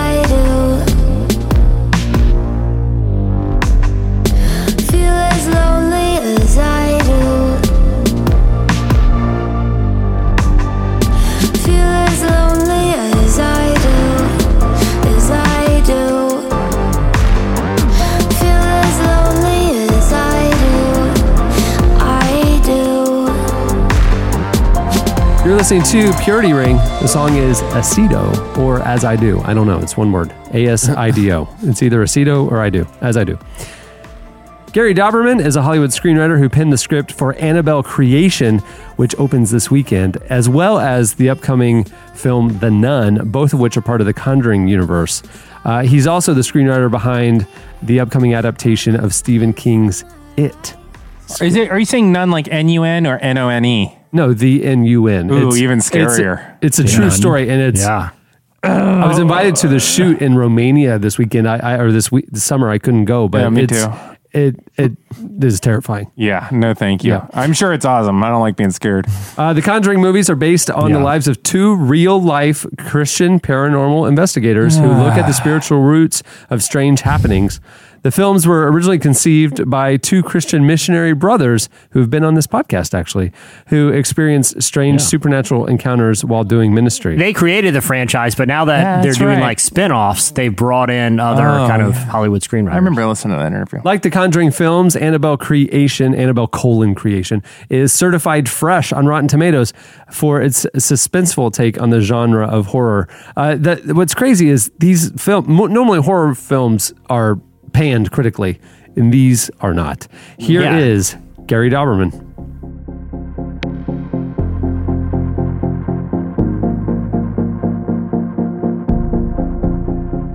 we're now uh, uh, four or five movies into building what what I'm hearing being called the Conjuring universe. Uh, the Conjuring started out with the story of uh, of the Warrens and was, as I understand it, loosely based on on real people and, and real events. As you continue to build this universe out, how much fidelity do you feel you have to have to some of the source material, and how much freedom do you feel to sort of expand on some of the concepts from the first movie that uh, as you continue to build this universe out? Yeah, I think. Well, I think the Conjuring, the Conjuring movies itself, one and two, they're pretty. You know, from my understanding, pretty true to the tale. I know they took great pains to sort of, you know, they, that you know, uh, Lorraine Warren was involved, and you know, they they talked to her about story points and what happened and all that stuff. So, you know, those those tend to veer more towards the based on true events.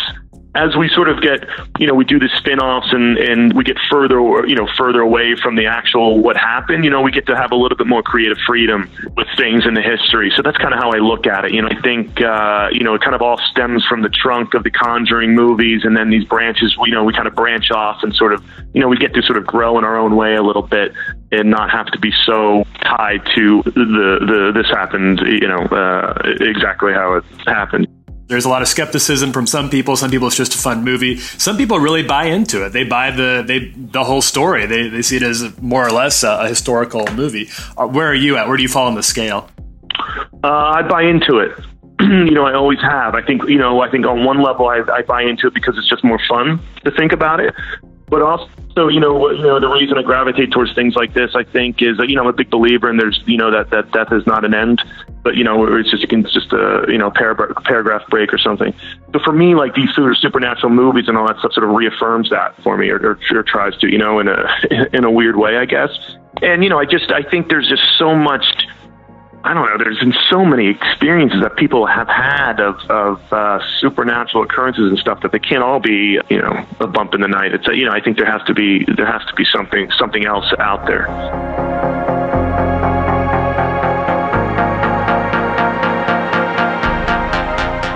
Do you have like a, a rigid enough uh, philosophy or theology of what an afterlife might look like that you feel a need to inform your movies with that? Or do you feel like you can have just a lot of fun with it as long as you're hinting towards sort of the vague concept of an afterlife?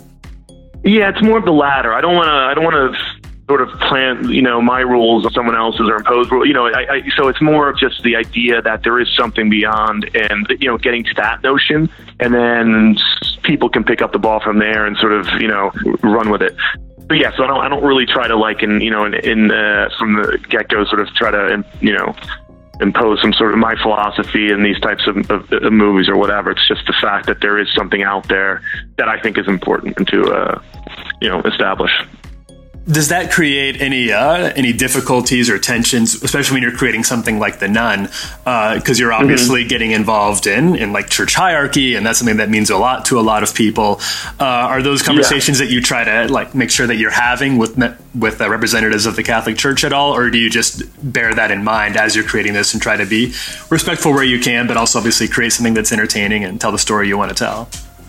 Yeah, you know, I don't, th- you know, it's not like I don't, I didn't have, I wish I had, you know, like a consultant like that, and I, I know I could have, uh, you know, I like, like from the from the get go, but but first I'm trying to sort of just get to the story, right? Just like figure out what the story is before I get into like all the politics of the church and all that stuff, and then you know from there I know some of the, the scripts read by people within the Catholic Church and stuff, and you know they're they're they're welcome to give their feedback, and it's something uh, you know I definitely want to be respectful of, you know, you know as we move forward in the process. But from the from the very beginning, it's just me trying to figure out okay, what's the scariest way to tell the story, and then from there, then I then I start to do a little bit more, you know, research and going like, okay, well, you know, is this is this is this you know correct is this authentic to the church and all that stuff is you know that's super important to me i want that I, you know I, I, the more genuine you can be the more authentic you can be i think the scarier uh, it will be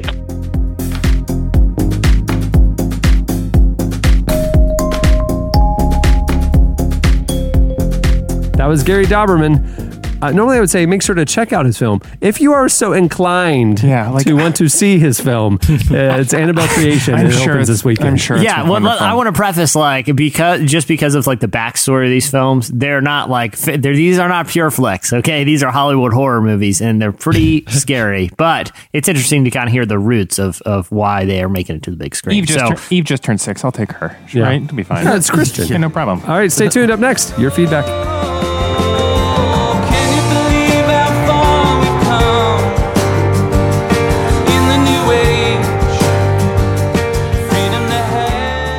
Gives us a lot of names. God gives us other names. So why do we spend so much of our lives listening to the wrong ones? Where can our true identity be found? Filled with captivating personal stories, simple retellings of complex biblical truths, and practical everyday challenges, Hosanna Poetry's debut book, I Have a New Name, is a relatable and inspiring book for anyone who wants to be free of their old names, their old hurts, and their old identity, and answer to a new purpose, a new confidence, and a new name. You can read a free chapter, watch a live video, and get your copy at ihaveanewname.com.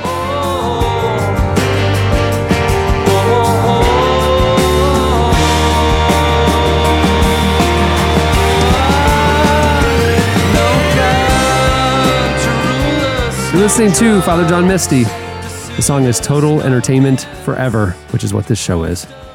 Okay, it's time for your feedback. If you heard last week's show, we spent a lot of the beginning of the show talking about resumes and what makes a good resume and what you what makes a resume that's maybe trying too hard. Yeah. Jesse felt like the ones that I feel are trying too hard with the bells and whistles, the pictures, the glitter, the themes, um, the fancy fonts. Jesse's like the more the better. So we asked you for the question of the week. How would you make your resume stand out from the pack? Uh, with some creative ideas uh, that maybe people haven't thought of yet to make resumes stand out. You guys hit us up on the podcast episode page at relevantmagazine.com. You also tweeted us at Relevant Podcast. Here are a few of our favorites. I like JJ Carlson's idea. I would make my resume stand out by revealing it via a sleight of hand trick. What card did you pick? My resume, the ace of spades, of course. Then, to take the trick even further, I remove my mask to reveal that I'm really a mirror and you've been interviewing yourself the whole time, and I'm actually standing right behind you. I, I don't totally follow the entire trick, but I'd be impressed by I'd be impressed with the ending. yeah, I mean, you, obviously you're hired, and you can name your salary requirements right now because you just blew my mind. Jonathan just reminded us to always use Comic Sans. And uh, at this point, we may have crossed into the irony of that. Like, if you got an all Comic Sans resume, you may not throw it away immediately because you'd be like, If oh, it's Comic Sans like point sixty, Yeah. like sixty point, like the whole thing, and it's Yeah. like like eight pages long. Yeah. I'm kind of down. but if they're That- trying to that's- be a designer, that's funny. yeah, that's, uh, that's what I'm saying. I'm down. I mean, I, get that's- it. I get it. I'm in on the joke. If they're using Comic Sans seriously, it's the saddest resume of the year. Oh. yeah, right. No, that's right. That's Okay, this one is from Dave. This one is quite involved as well. Yeah, yeah. D- David said that he would send them Yeah, a I box. I'm just picturing an employer receiving this. I would send them a box with the most random items in it, some dangerous, some fun. They would be related to me and the job in some way. Imagine an object for uh, every line item of the resume. Then I would put in uh, simple notes that ask, What do all of these items have in common? One, they relate to me. Two, I can juggle them all. Three, then make them disappear. Want to see? Hire me. I like that because the only way the employer gets the payoff is to actually hire the person. And that way you're in. Because if I'm an employer, I'm like, dude, I have no idea what he's going to do with these seven knives, you know, a, a, a- baseball, a bowling pin, and, uh, you know, a live frog. I got to see. So I would hire the guy immediately. He says, if you don't hear back, instead of calling back, I just up the stakes uh, by sending another item with a note that says, what about now? Then I just keep sending notes and items until I get hired. That sounds flawless to me, David. I'm sure you've landed a couple jobs like that. I was pretty proud of Lisa, whose last name can only pre- be pronounced Wow. I love Yeah, Lisa's. Lisa. Lisa Wow? Well, Lisa. I mean, it's K Is it like W. Sham Wow? I hope I hope so because her comment is wow worthy. Listen to what she did. She said, "I once added, wow, look at her experience in highlighter to the top corner of my resume, as if the secretary had no. uh, dog-eared my resume on the pile. I like it. I love That- it. and she so good. and she says as a punchline, my employers still have that resume on file six years later, so it worked. That's amazing. Lisa, I that is it. actually I love it. really cool. That's Yeah. dude. uh, ha- because that's the that's what you can just make a normal resume, so you get so you get the Camerons of the world on board on board, but you have a little bit of a creative twist to it to get people like Jesse on board. That's a Well, I idea. like. I mean, I'm down Yeah. with that kind of a creative twist because it's about the qualifications. It's not like I'm gonna, you know, bribe you with pizza. You know what I'm saying? it's also a bit Yeah. of a lie, which you know you have to admire the moxie. That's what, but by Cameron, I can I can ascertain someone's qualifications by standard resume. I can look at what they've done. I can I can call references. I can see their education. I'm looking for an X factor. Okay, bring me the X factor. That's what I'm looking for. Someone who's got a little something extra in case things get hairy, and they will. Uh, Spencer Ray says to make his resume stand out, he would make it into a direct to DV film, a direct to DV film. So I, I guess you know a, a movie, a fictional movie, a, scripted film about his work experience and his life. Then he would hold a special screening for his soon to be employers. I love that idea as well. You know, puts you put you put some investment into this move, this independent film of yours. Who's not going to hire you? You know, nothing weird about it. That's for sure. Eric Odom, who gave us a little throwback to last week, also goes by Eric's Odoms, said uh, that he could redact almost everything in in the resume. So, like, if it says like proficient speaker and killer presenter, it could just be proficient redacted killer redacted. Great idea. He's probably not going to work. if that, someone if someone hands in a, in a resume and there's big black marker redacted Right. and then like i see one of their previous jobs was like with the government i'm like dude this person's awesome definitely hire them Yeah. too because i gotta know i gotta know what they did All right. Well, there's a lot more where that came from. Go check them out on last week's uh, podcast episode page. Um, It's just redacted University, Boston, Massachusetts, and you're like, wow, they must have gone to Harvard, and then you realize it was just like it wasn't that. It was, it was a community college it was unaccredited right. It was it was something it was something i gave my money to a cult it turns out it's uh, not a good I, legally i have to redact it okay. Same for this week's. Editorial question of the week. Hey. Okay, well, earlier in the show, we got talking about the hard hitting, you know, breaking news that CBS is uh, you know, shaking up a perfectly good, successful sitcom by killing off the wife character after uh, a breakout first season and No then bringing back Leah Remini because that's, you know, uh, CBS, lowest common denominator, just give the masses what they want. They, Yeah. want they want King of Queens back. Yeah. Um, so we want to know this week for the question of the week what perfectly good show, now not terrible shows, good, successful shows, Yeah. would you radically change for no real reason and how would you do it? Right. Uh, you know, are we talking Seinfeld? We're talking ba- Breaking Bad. I mean, like, how, what would you do? Yeah. When would you do it? Right. And and how would you reboot the show to take it a totally different direction? Right. I, okay, can I give can I give an example? This would literally work for any show. You introduce as in the main primary cast a chimpanzee, right? Okay. That's like part of the gang now. Right. But wait, that chimpanzee is also the world's greatest brain surgeon. Oh wow. Literally, that's actually a pretty good idea. I know. I, I, it would improve vastly improve any So show. any show, and you're saying that that would work on any show. So Big Bang Theory, a, ch- a chimp moves in, and he's a surgeon chimp. I'm I'm actually surprised that already hasn't happened in Big Bang Theory, to be quite honest with you. Yeah. But I'm saying if it happened in Breaking Bad, it'd be weird. But I mean, it would or Better Call Saul or something. Mad Men. Hey, I I would uh, yeah, I would watch. I mean, why not? You got you got a, you got the world's greatest brain surgeon who's a chimpanzee in the show. I mean, it doesn't get any more. The intrigue think- doesn't heighten any better than that. Okay, so if you want to hit us up with your ideas, go over to the podcast We've episode had- page at relevantmagazine.com. You can post them there, or you can tweet us at Relevant Podcast. I gotta say, you're gonna hear an edited version of the show, but this particular podcast has been. Y- there have been some uniquely show-stopping moments. Just Like we, there's no way to What- like what- brush over it. You just kind of just keep moving on, Yeah, and, well, and, and- and probably, I- we'll clean it up in post. and I'm I'm responsible for a Let it- majority of them. I just want to say it has been been quite a morning. So if a few if you if a few snuck Let it land. through and you're offended or aghast at any moment, just know that there was at least eleven worse. times more than what happened. Right. I We was cut out so many we missed one. I was uh, talking about the song. I, I think any show, I think any show would be improved. It, it doesn't matter the genre, drama, uh, like action, comedy. Uh, You could each one of them would be improved if one of the characters had the power of invisibility. easily. Yeah, that- Easily, that would- right? I mean, it would make every show better. I don't know why more Yeah, t- TV that's, shows don't that's have what, invisible That's characters. what Seinfeld was missing. Right. Is uh, Newman had the cloak of invisibility. Yeah. Yeah, imagine imagine this the hijinks he would get into. I- It would it, uh, there, there would it would probably be on for another three seasons. They would not have run out of funny ideas. That's all I'm saying. All right. Well, there you go. Well, hey, many thanks to this episode's sponsors for uh, for making this show possible. Uh, remember, with HelloFresh, you can go over to hellofresh.com and get thirty dollars off your first week of deliveries when you enter offer code relevant thirty when you subscribe. And also, thanks to Squarespace. Remember, you can go over to squarespace.com and when you sign up for a year, use offer code relevant, get ten percent off. Also, thanks to the show's guests, uh, Jesus Culture's new album, Love Has a Name. What is it, Eddie? Uh, Billy, Billy. I thought it was Francisco. Okay. that's a fun name to say. Love has a name. It's out now today. You can follow them on Twitter at Jesus Culture, and uh, the album is available everywhere. Uh, thanks also to Gary Dauberman. Remember his movie Annabelle colon Creation Forward is slash out today. yeah, you can use offer code relevant thirty to get a free ticket when you go to flixster.com. and, and love has a name. Ted DiBiase.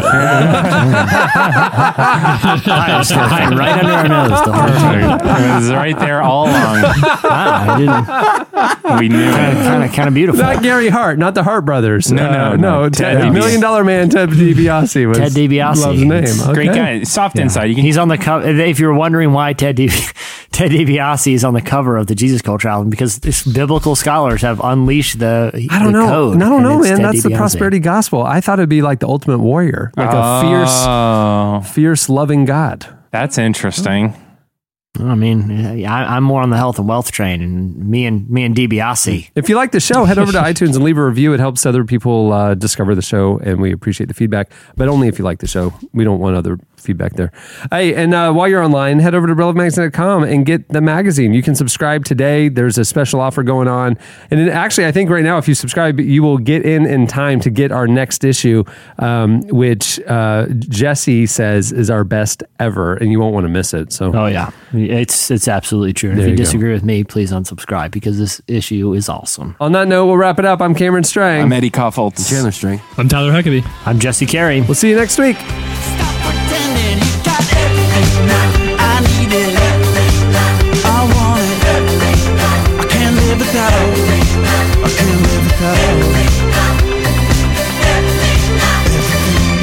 You for listening to the Relevant Podcast. If you like what you heard, be sure to leave us a review on iTunes. Check out other shows from the Relevant Podcast Network in the podcast section at relevantmagazine.com. And while you're there, browse exclusive podcast merchandise at our online store. Make sure to subscribe to Relevant Magazine.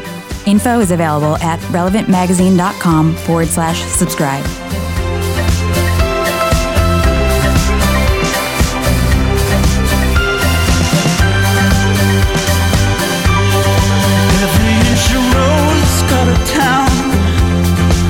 Daddy, how come you never around? I miss you everything now. Mama, leave the food on the stove. Leave your car in the middle of the road. This happy family with everything now. I was like, I'm jumping on the back of that train of girls.